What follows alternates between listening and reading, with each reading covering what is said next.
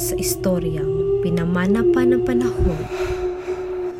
Mga istoryang maaring naganap o tuluyan ng naganap ngunit hindi pinaniniwalaan. Mga istoryang nakakakilabot, nakakagulat at di inaasahan. Dinggin, tuklasin at bigyang diin dito sa Pala, Ipinoy Horror Podcast Channel.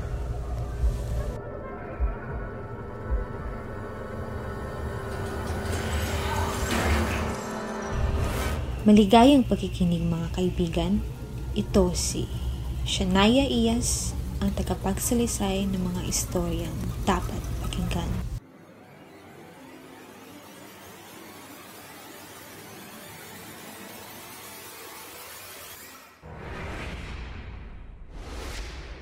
At bago natin simulan ang nakakapanabik na istorya, nais muna naming pasalamatan ng aming gabay at tagabigay ng mga istoryang aming ibinabahagi sa inyo, ang Spookify.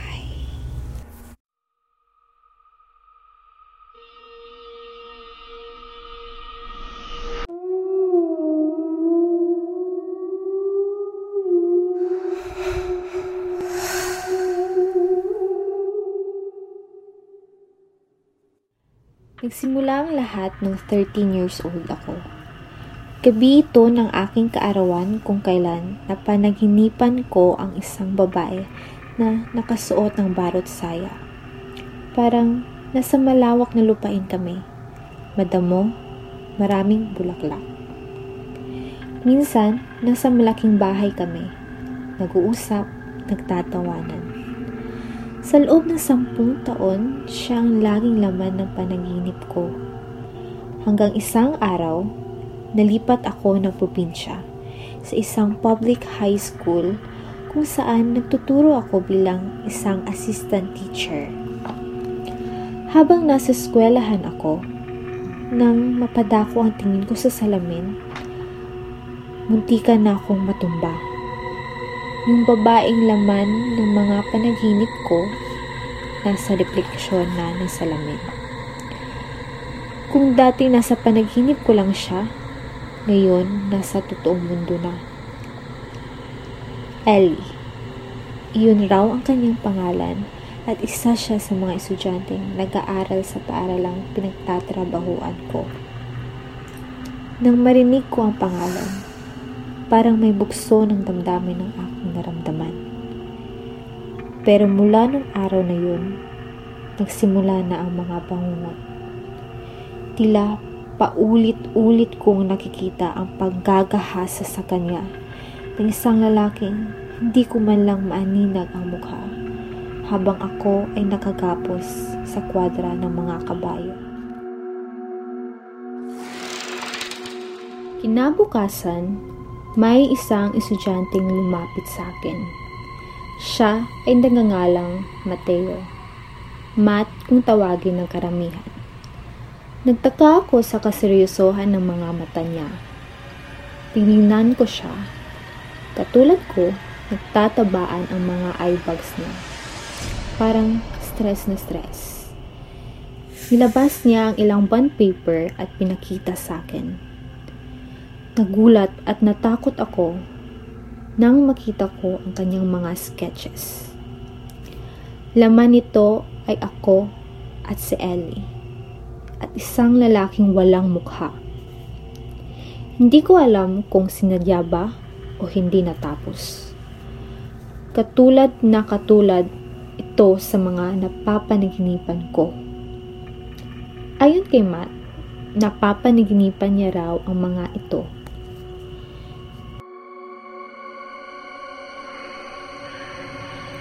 Nang minsan nagkadikit ang kanilang braso na Ellie, ay may bigla siyang naalala ng katulad sa panaginip niya. At sa tuwing nakikita kami ni Matt, palagi namin na pag-uusapan ang mga kababalaghang nangyayari. At namagit niya ang tungkol sa reincarnation. Nag-search agad ako tungkol sa reincarnation. Ayon sa nabasa ko, ito ay pangyayari kung saan ang isang tao ay naalala niya ang past life niya. Nung nanaginip naman ako tungkol kay Ellie, wala na kami sa kwadra. Nasa parang kwarto na kami na walang mga bintana. And every day, Matt would keep giving me his sketches na may mga senaryong katulad ng mga napapaniginipan ko. Hanggang sa makagraduate na sila ng high school, minabagungot pa rin ako, pati si Matt. On my 26th birthday, pumunta si Matt. Umuwi ang tiyo ko mula Spain, kasama ang mama ko. Nagulat ako na kasama ni Matt si Ellie. It turns out, magka-course pala sila at may kung ano nang namamagitan sa kanilang dalawa. Sobra ang kabog ng puso ko na makita si Ellie. Nakangiti siyang lumapit sa akin at binati ako. Mula nang makita ko siya sa personal, ay naging bangungot na ang dating magandang panaginip ko. Sana gumawa ko ng paraan. Sana talaga hindi na siya pumunta sa birthday ko. Hindi na sana siya naging malapit sa akin mula ng araw na yun. Lumapit si Matt sa akin dahil may gusto siyang sabihin. Sabi niya sa akin na maybe we should warn Ellie. Dahil dun sa mga napapaniginipan namin pareho. Kasi baka may gusto itong ipahiwati. Pero sabi ko sa kanya na maybe reincarnation is true. But it doesn't mean na kung ano ang nangyari sa past ay mangyayari ulit sa present.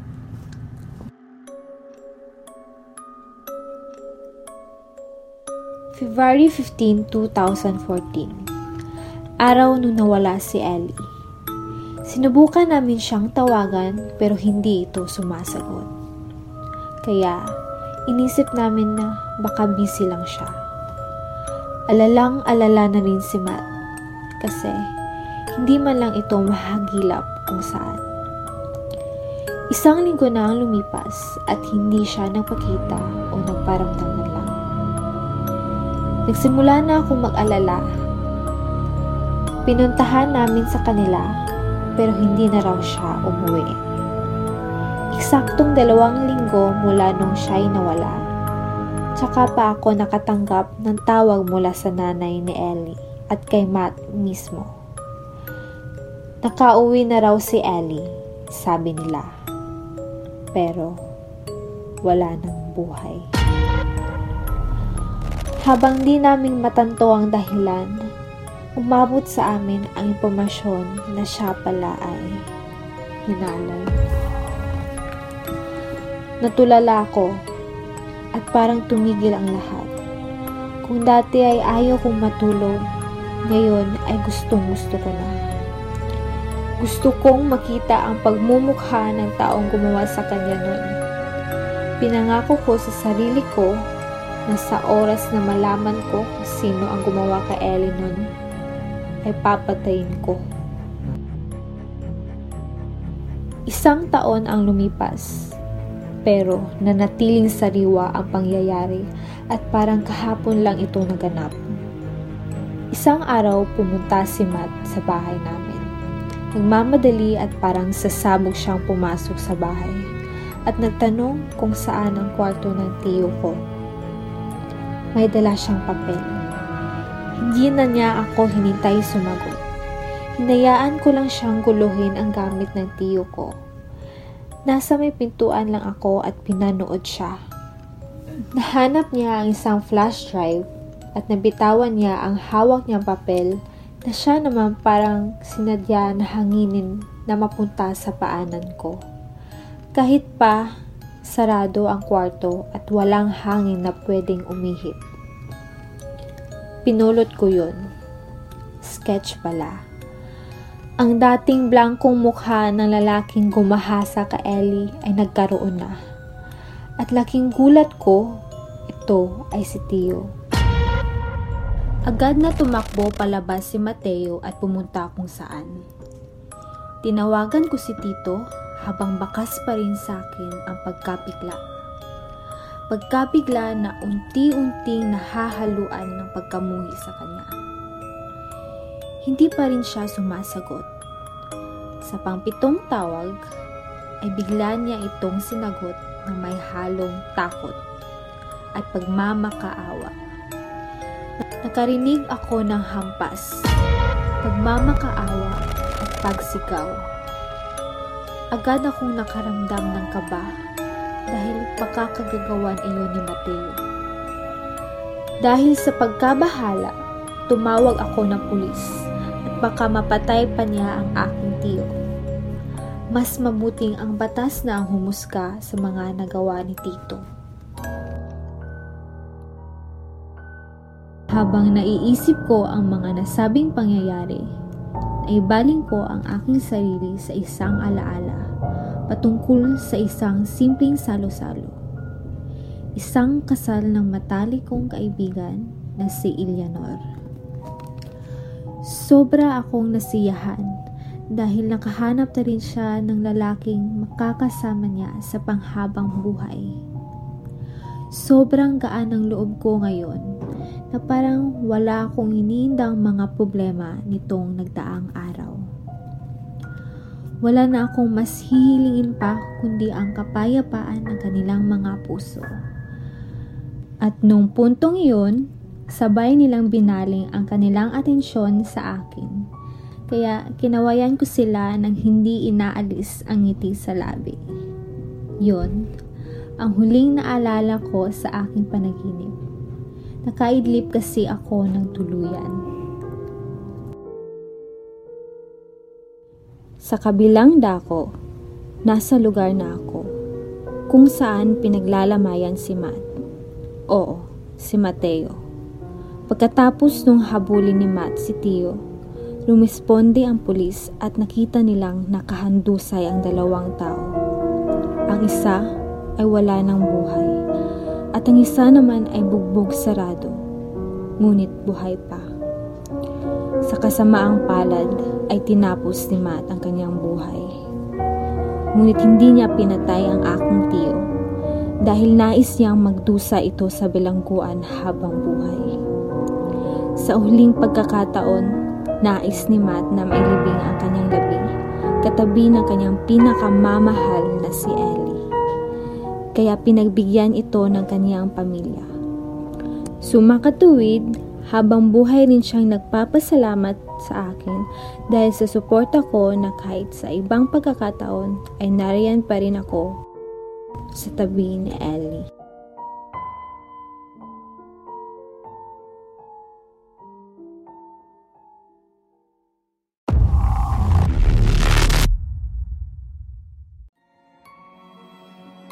May mga pangyayari talagang hindi natin inaasahan mga pangyayaring nangyari ngayon na maaaring mangyari sa hinaharap. Sa mundong ito, hindi natin alam kung ang kapalaran ba'y hawak natin o nakaukit na bago pa man tayo mamulat sa mundong ating ginagalawan. Kaya maiging magmatyag tayo at alamin kung sino o ano ang nakapaligid sa atin. Kapatid, Nais kitang tanungin. Reincarnation. Totoo ba ito?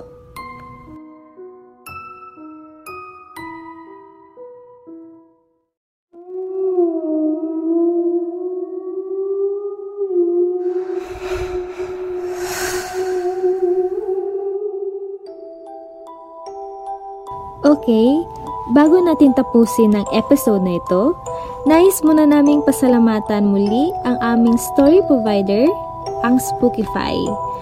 Shoutout sa admin ng page na ito. Thank you at shoutout na rin sa aming podcasting instructor, si Mr. Rogelio Garcia. Sa aking mga kagrupo din dyan na nagpuyat para sa episode na ito, maraming salamat. At syempre sa mga listeners, especially sa mga bago dyan, Maraming salamat po sa inyong pagtangkilik at pagsuporta. Naway ipagpatuloy niyo ang pagsuporta sa aming podcast channel.